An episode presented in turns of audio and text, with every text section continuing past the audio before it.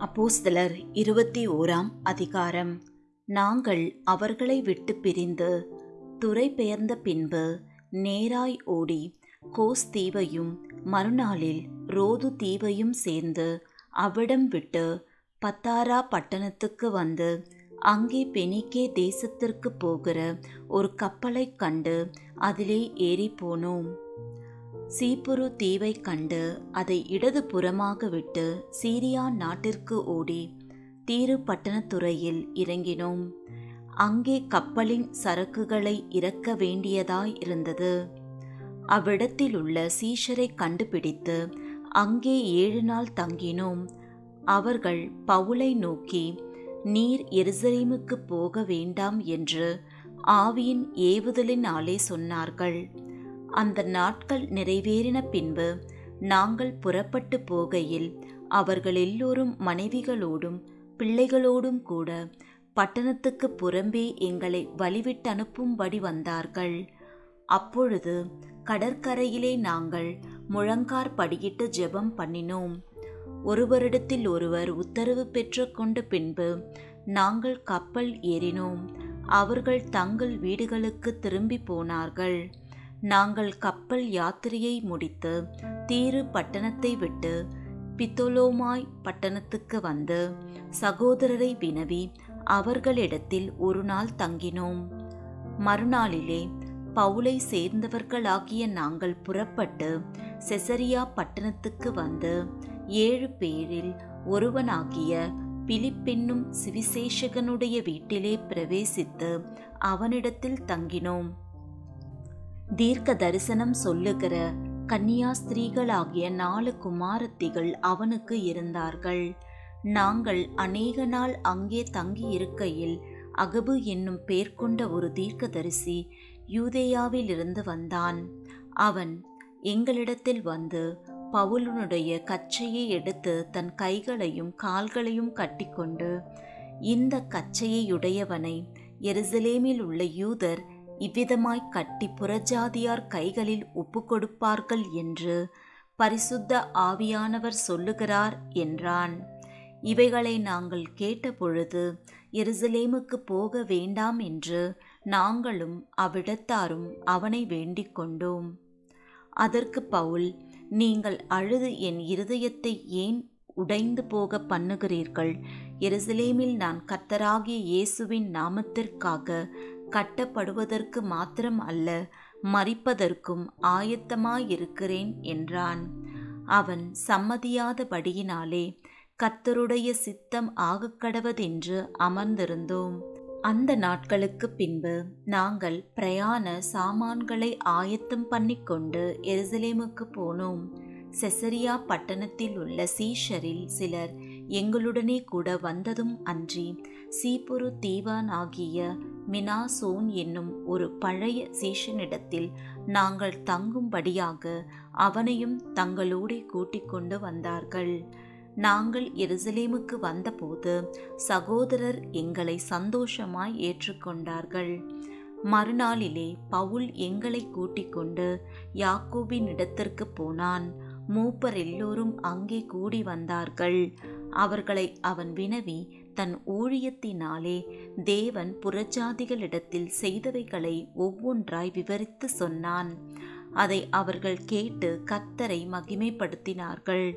பின்பு அவர்கள் அவனை நோக்கி சகோதரனே யூதர்களுக்குள் அநேகமாயிரம் பேர் விசுவாசிகளாயிருக்கிறதை பார்க்கிறீரே அவர்கள் எல்லோரும் நியாய பிரமாணத்துக்காக வைராக்கியம் உள்ளவர்களாயிருக்கிறார்கள் புறஜாதிகளிடத்தில் இருக்கிற யூதர் எல்லோரும் தங்கள் பிள்ளைகளுக்கு விருத்த சேதனம் பண்ணவும் முறைமைகளின்படி நடக்கவும் வேண்டுவதில்லை என்று நீர் சொல்லி இவ்விதமாய் அவர்கள் மோசையை விட்டு பிரிந்து போகும்படி போதிக்கிறீர் என்று இவர்கள் உம்மை குறித்து கேள்விப்பட்டிருக்கிறார்கள்.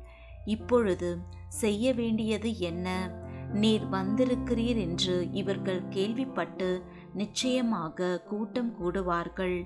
ஆகையால் நாங்கள் உமக்கு சொல்லுகிறபடி நீர் செய்ய வேண்டும். அதென்னவென்றால் பிரார்த்தனை பண்ணி கொண்டவர்களாகிய நாலு பேர் எங்களிடத்தில் இருக்கிறார்கள்.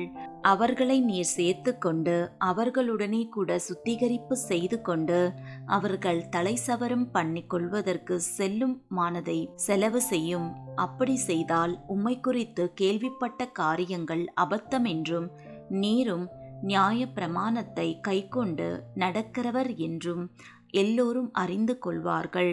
விசுவாசிகளான புறஜாதியார் இப்படிப்பட்டவைகளை கைக்கொள்ளாமல் விக்கிரகங்களுக்கு படைத்ததற்கும் இரத்தத்திற்கும் நெருங்கொண்டு செத்ததற்கும் வேசித்தனத்திற்கும் விலகியிருக்க வேண்டும் என்று நாங்கள் தீர்மானம் பண்ணி அவர்களுக்கு எழுதி அனுப்பினோமே என்றார்கள்.